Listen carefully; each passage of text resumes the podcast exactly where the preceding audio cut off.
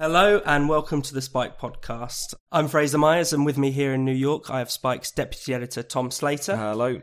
And via Skype from London, Spiked's editor Brendan O'Neill. Hello. Coming up on the show today, Sri Lanka, Greta Thunberg, and I talk to Claire Fox, who's standing for the Brexit Party in the upcoming EU elections. On Sunday morning, a series of coordinated bombings struck targets across Sri Lanka. Explosions at churches in Negombo, Batticaloa, and Colombo, along with three hotels in the city. Two more explosions followed on the outskirts of the capital. Hundreds died, many of them here at St. Sebastian's Church. It's believed to be the site of the deadliest bombing. The hall was packed with families who'd come here to pray. Last weekend, on Easter Sunday, suicide bombers killed at least 359 people and injured 500. Islamist terrorists targeted Christian worshippers in churches as well as top end hotels, which were hosting Easter vigils. Brendan, can you tell us a bit more about these Easter Sunday attacks? Yeah, so they were completely barbaric and shocking even by the standards of ISIS, and it does seem pretty clear now that ISIS was involved at some level and either gave support or information or um, influenced the bombers in some way. Um, even by their standards, it's incredibly barbaric, incredibly bloody, um, deeply, profoundly misanthropic, and very clearly anti-Christian. Um, so, as you say, 359 dead, many of them in churches, Christians who were gathering for Easter Sunday services, at least 45 of them children, some of whom had just finished their Sunday school morning class. So um, a, real new level of barbarism. And the attacks themselves were, of course, were of course very shocking, and some of the response has been quite shocking too, because there's been a real reluctance among some world leaders even to say the word Christian about the people who were slaughtered, um, and it definitely has not caused the same level of reaction or the same angry reaction as the mosque massacre in Christchurch a few weeks ago. And I think that's incredibly interesting. And what it really points to, I think, is the internationalization of identity politics, where we now even judge acts of terrorism according to who the victims are. Are they from a victim community, like the Muslim community, or are they from a so-called privileged community like the Christian community supposedly is? And I think we're now seeing a really horrible, dark situation where even the victims of terrorism are categorized according to the politics of identity. And I think that's a really horrible new development in the internationalization of the culture wars.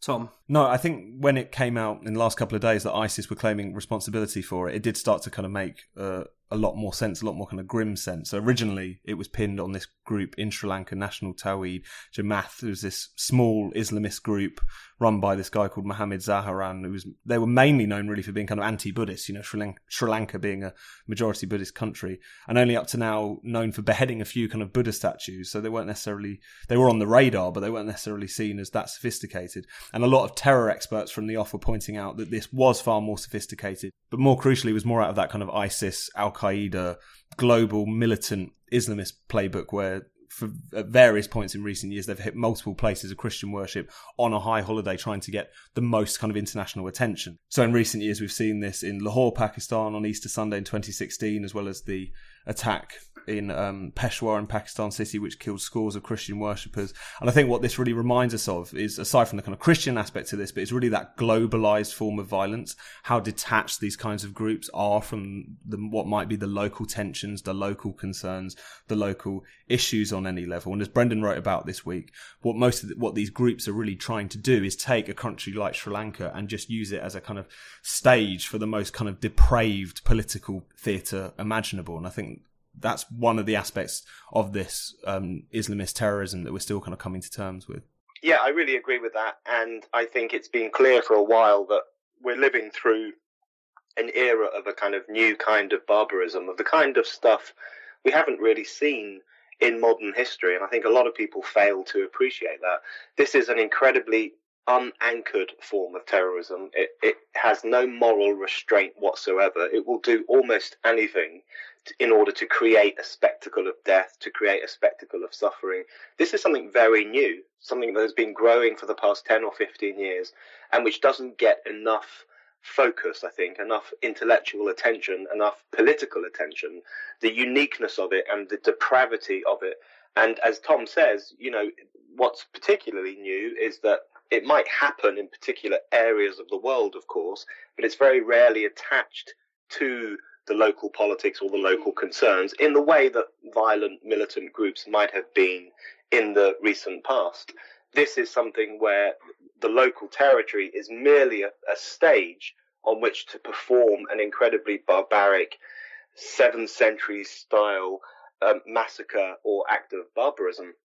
And, and so that's why I find the response so disturbing. And it's almost as if um, Westerners, Western liberals in particular, are so dumbfounded by this or so unwilling to criticize anything that has the word Islam in it mm. and so unsure of standing up for Christian communities in particular that they simply uh, either say nothing at all or they say something incredibly mealy mouthed. And the reason I think it's worth raising that is not simply to say, where is your condemnation? Although that is a good question. Yeah. It is really to ask whether there might be a relationship now between Western cowardice and between this new barbarism. Because I think the more that the West feels, it seems utterly incapable of ideologically and politically standing up to this new terrorism. Mm the more it kind of unwittingly green lights this new terrorism, or at least says, look, we're not going to condemn, condemn you too much.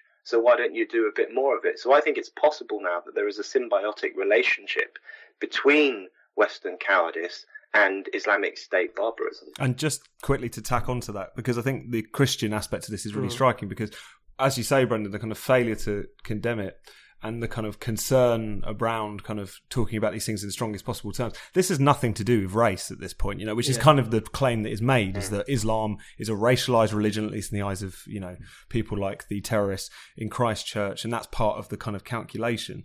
But when, for instance, as Paul Carman pointed out on Spiked this week, groups like the Pew Research Centre saying that Christians are the most persecuted religious group globally. We're not talking there about kind of evangelical Christians in the US not being allowed to call Christmas Christmas. You know, we're talking about often mm. brown skinned people in various parts of the world who are finding themselves on the end of horrific, um, you know, violence as well as repression. And that's what's one of the things that's so kind of interesting about this whole discussion is that really what people are nervous about discussing in this case is, is the religious aspect to it. How they've ended up at that place, I don't fully know, but just, but it does nevertheless, that kind of identitarian calculation does lead them to a situation in which they're offering, at best, kind of mealy mouthed or less strong condemnations of attacks which, at the end of the day, are against persecuted minorities in difficult parts of the world.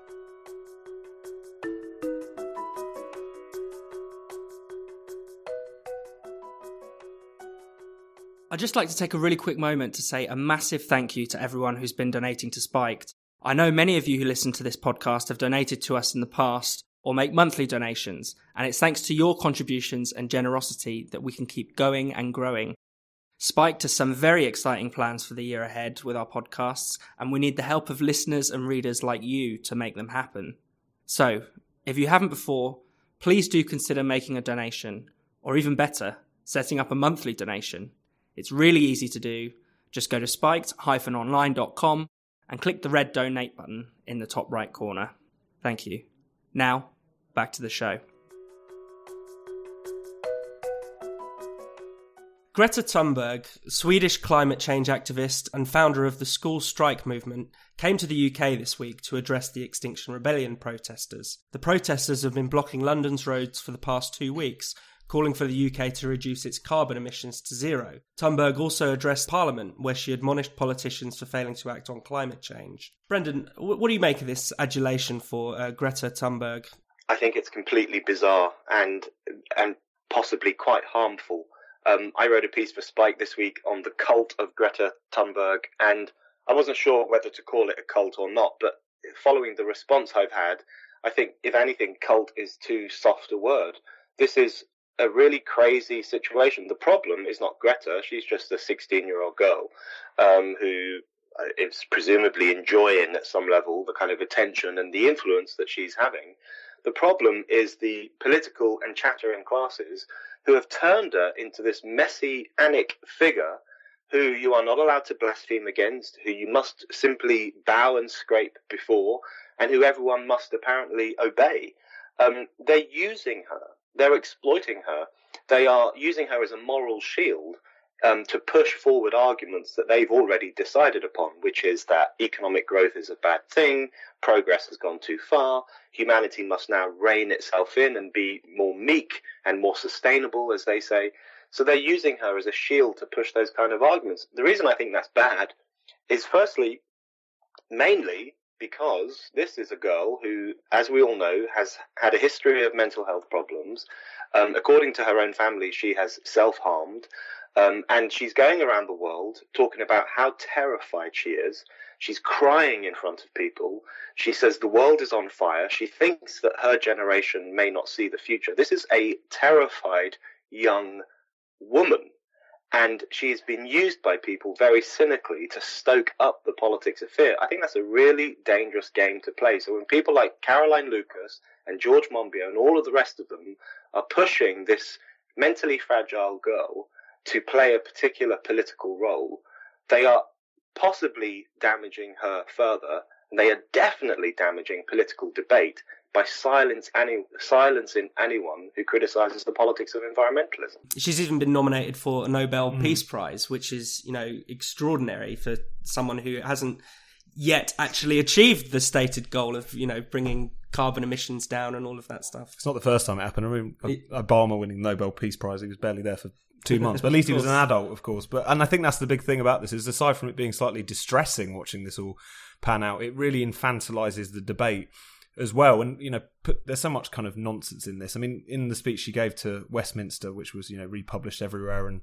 lauded um, across the board, she made this point of saying, "I know many of you don't want to listen to us. You say we are just children." Then you look at the photos from the event, and it's Ed Miliband, Michael Gove, and Layla Moran staring up at her in kind of childlike wonder. Mm. Um, and if you st- and it's just quite clear that this isn't the case. Greta and the kind of middle class school children around the world that she's inspired to go on strike every Friday are not really kicking against the kind of elite consensus. They're being fed these ideas by adults in the first place because they're young people. You know, they're not necessarily coming up with these things entirely of their own volition and their actions are being lauded and encouraged and incentivized by adults. It's adults who's turned Greta into this star, who invited her to Davos and to the Vatican, who have now no- nominated her for a Nobel Peace, Peace Prize.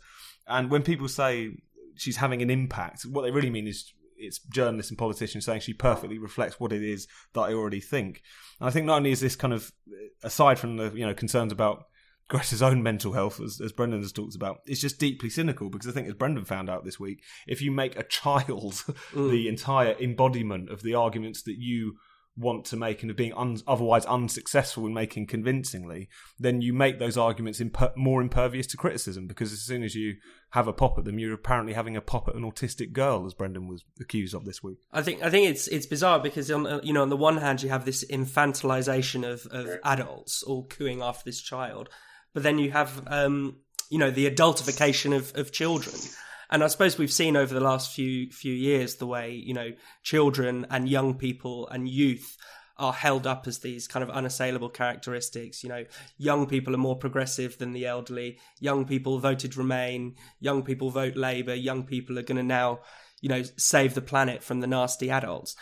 I mean, uh, I just can't help but think what a a what a disgraceful abdication of responsibility it is for for adults to you know push this politicking onto children but also you know how is it that there have been so many adults that just sit by while you know these kids are going on climate strike and saying things like i shouldn't have to go to school because there is no future you know when you hear kids saying that they think the world is going to go up in flames. You know, why has there not been any adult in their life that has reassured them that that is not quite what the science is saying? The vision of hellfire and misery is is quite a way off from you know the scientific consensus. Yeah, it's it's entirely religious, uh, uh fundamentalist as well, in fact, and the way in which they talk, you know, they openly talk about the fire that's coming to consume us for uh, for our eco sins, and because we eat meat or fly around the world or do all these things that that they disapprove of. It's it's a very um, religiously judgmental style of movement.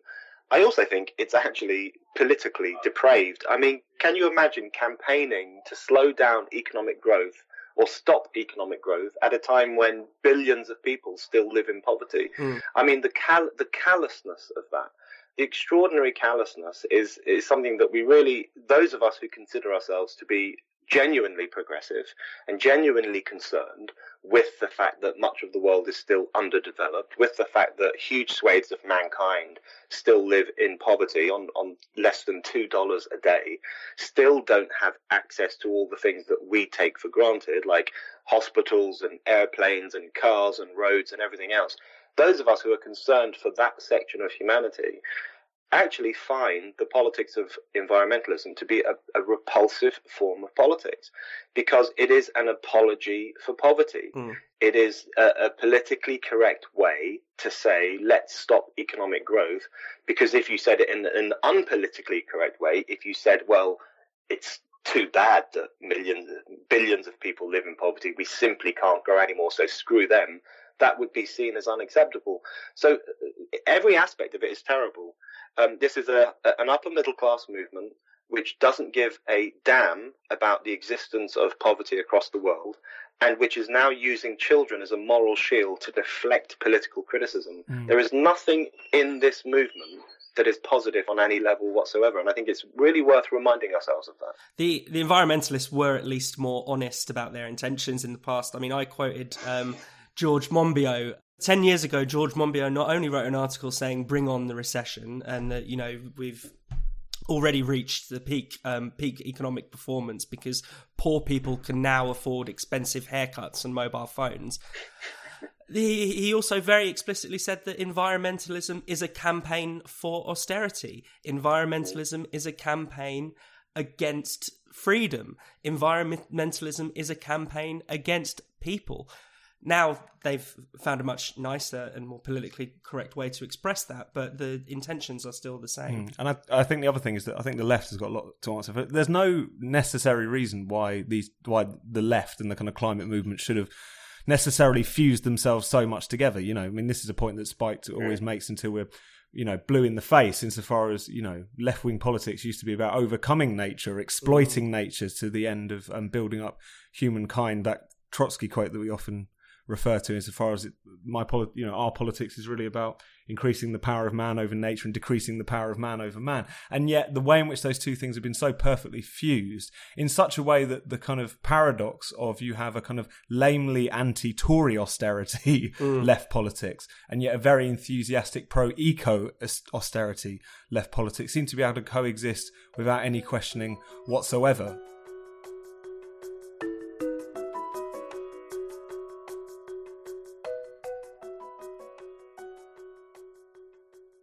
Hi there. I hope you're enjoying the Spiked podcast so far. And if you are, why not help us spread the word by giving us a rating and a review with your podcast provider? It won't take long, but it will make a huge difference for us. So we'd be massively grateful if you could take a tiny bit of your time to give us a rating and a review. Right, now back to the show. Next month, Britain goes to the polls for the European Parliament elections. These elections should not be happening. The government promised it would take Britain out of the EU with or without a deal by this stage. But this month, the Brexit Party was launched, led by Nigel Farage, and it's already topping the polls. To find out more about the party, I spoke to one of their candidates, Claire Fox. I started off by asking her why she was standing. I thought very long and hard about this because, first of all, I thoroughly enjoy the work that I do, working at the Academy of Ideas and I haven't been formally involved in the political arena. But I really found it infuriating that the whole fight for democracy in relation to Brexit had, in a way, been abandoned by people who were left leaning radicals and progressives. Mm. And I just felt that with the Brexit Party standing, that it was really important to kind of step up and make a a, a, a different kind of progressive case for um, why popular sovereignty was important and how furious I am um, with it being betrayed. Yeah. And would you say, do you think democracy itself is on the line in, in these elections? Well, that's what I fear. I'm sure those of us who, you know, went through the whole EU referendum campaign, maybe as I was, maybe surprised that Leave won. I, I didn't expect that. But there was an absolute flowering and flourishing of democratic excitement. You know, so many people voted who hadn't voted be- uh, before. Um, you know, there was a real sense that something was happening that that old there is no alternative was being shaken up. Things which you've talked about on the podcast lots of times. And then to watch those very same people kind of becoming so recently demoralized when they realized that we weren't going to leave on the 29th of March, that, you know, actually this was a stitch up and that yeah. Every single uh, attempt was being made from all sides to either water down Brexit so it would be meaningless or, or to actually just revoke it openly, you know. I think that then I was hearing more and more people saying to me, I'm never ever voting again. That's it. Mm. That is it. And they weren't doing that out of apathy, but out of a sense of utter seething frustration. Now, the reason why that matters is because you, you cannot actually have democracy without the consent of the voters. Yeah. And if you actually have a parliament that completely flouts their responsibility to be answerable to the electorate and just refuses, you know, just downright refuses to do what they were mandated to do. That sets a very dangerous precedent. And I genuinely feel that this is a watershed for democracy in this country. Absolute watershed. There is a serious danger that democracy will actually be in, weakened to the point where it, we won't live in a democracy yeah. if we don't stand up. And and what do you make of the response to the Brexit Party? Because you know, on the one hand, you're top of the polls, uh, you know, among the public, which is fantastic. But on the other, there are you know broadsheet newspapers and sitting MEPs saying the party should be banned. I mean, what have you made of of that? Yeah, I mean, I think the the banning was only from one MEP, Molly Scott Cato, but it was astonishing when she said that. You know, um, I talk about fears of a banana republic. You know, oh, there's a party that's going to do well. It's opposed to my views. Let's ban it. Um, I think that it's an easy, it's easy for the media to try and caricature and characterize this party as, um, right wing and far right and all of these kind of labels that are used to and have been used in fact to smear Brexit voters. And there's no doubt that Nigel Farage and the whole um, UKIP uh, history has a certain amount of baggage.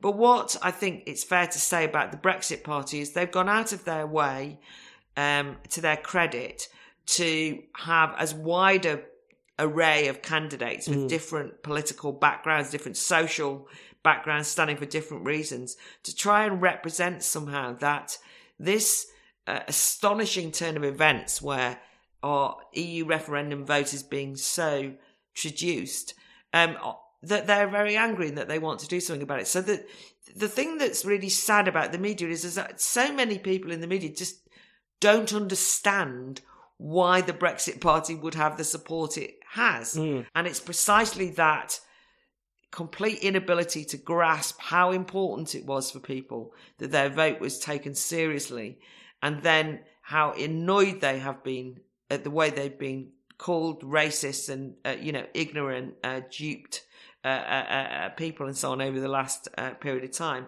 That they can't understand that it obviously helps explain in some ways both why the referendum was won for leave and why there's been very little change in the minds of voters um, and why now the Brexit Party is likely to have a big surge. Does the does the Brexit Party, for instance, have a stance on immigration? For instance, I mean, uh, uh, one of the big posters from the Brexit campaign that people keep referring back to was this Leave.eu poster showing refugees coming into Europe. I mean, what's what's the take on on that for this party? Well, firstly, on that infamous poster, you know, I was as outraged as anyone by it. thought it was cheap and ultimately uh, uh, uh, pandering to a kind of racist fear of refugees and had absolutely nothing to do with whether we were to vote to stay in the EU or not. And I think it's been suitably, um, you know, both lampooned and condemned by everyone. And I don't just say that to virtue signal. I genuinely thought it was a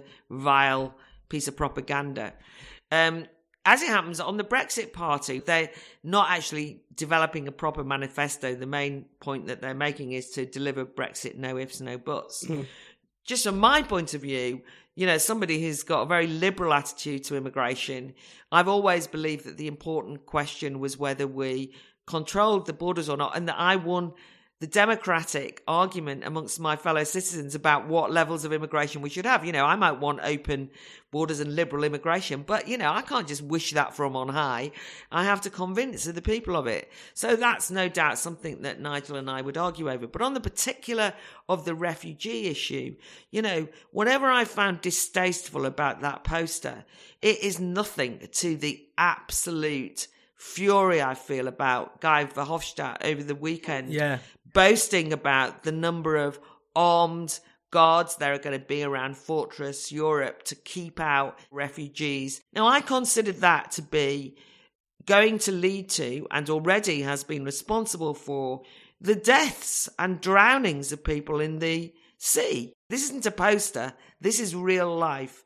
And so I wish those people who were as agitated about the poster were as condemnatory about the faux uh, uh, liberal cosmopolitanism of an European Union that is actually hardline brutal about illegal migrants um, and refugees to the point where their uh, deaths are not something that they're embarrassed about. How do you think the Brexit Party fits in with the kind of wider European populist moment? The mainstream political parties that have been so complacent in their technocracy and their inability to uh, relate to their social bases. In fact, they've just abandoned their social bases. They're far more comfortable hanging out with each other or hanging out in Brussels that they haven't understood that the electorate demand in every European country, I think now that, that this is not good enough, that we want something more, some change, and that can be a bit um, broad in terms of what that might mean in terms of manifestos. But it's obviously should be a wake up call. And I think, in a way, the Brexit Party at the moment represents an, a, a, a sort of new kid on the block in that sense. It's not UKIP. It's not actually just focused on Brexit. I don't mean that they're standing on a wider manifesto, but the issue of Brexit is no longer just about how you relate to the EU. It's about what it's like to live in a democracy when it's being sold out. And I think in that sense, it's part of this broader shake-up of mainstream political life. And we, you know, in that sense, it represents change and it's got certain exciting possibilities. But don't get me wrong, you know, I, as somebody who's been involved in left-wing politics all my life, there's no doubt that, that, that you kind of, standing on a platform of a political party run by Nigel Farage is not where I thought I'd end up. And uh, it's not because we don't agree on hardly any politics, right? But we agree on that sort of moment of change and the importance of uh, fighting to save democracy uh, from it being uh, destroyed by parliamentarians.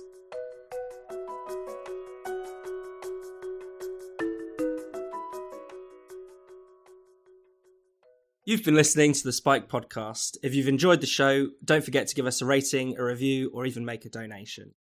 We'll be back next week, but for more Spiked content every day, visit spiked-online.com.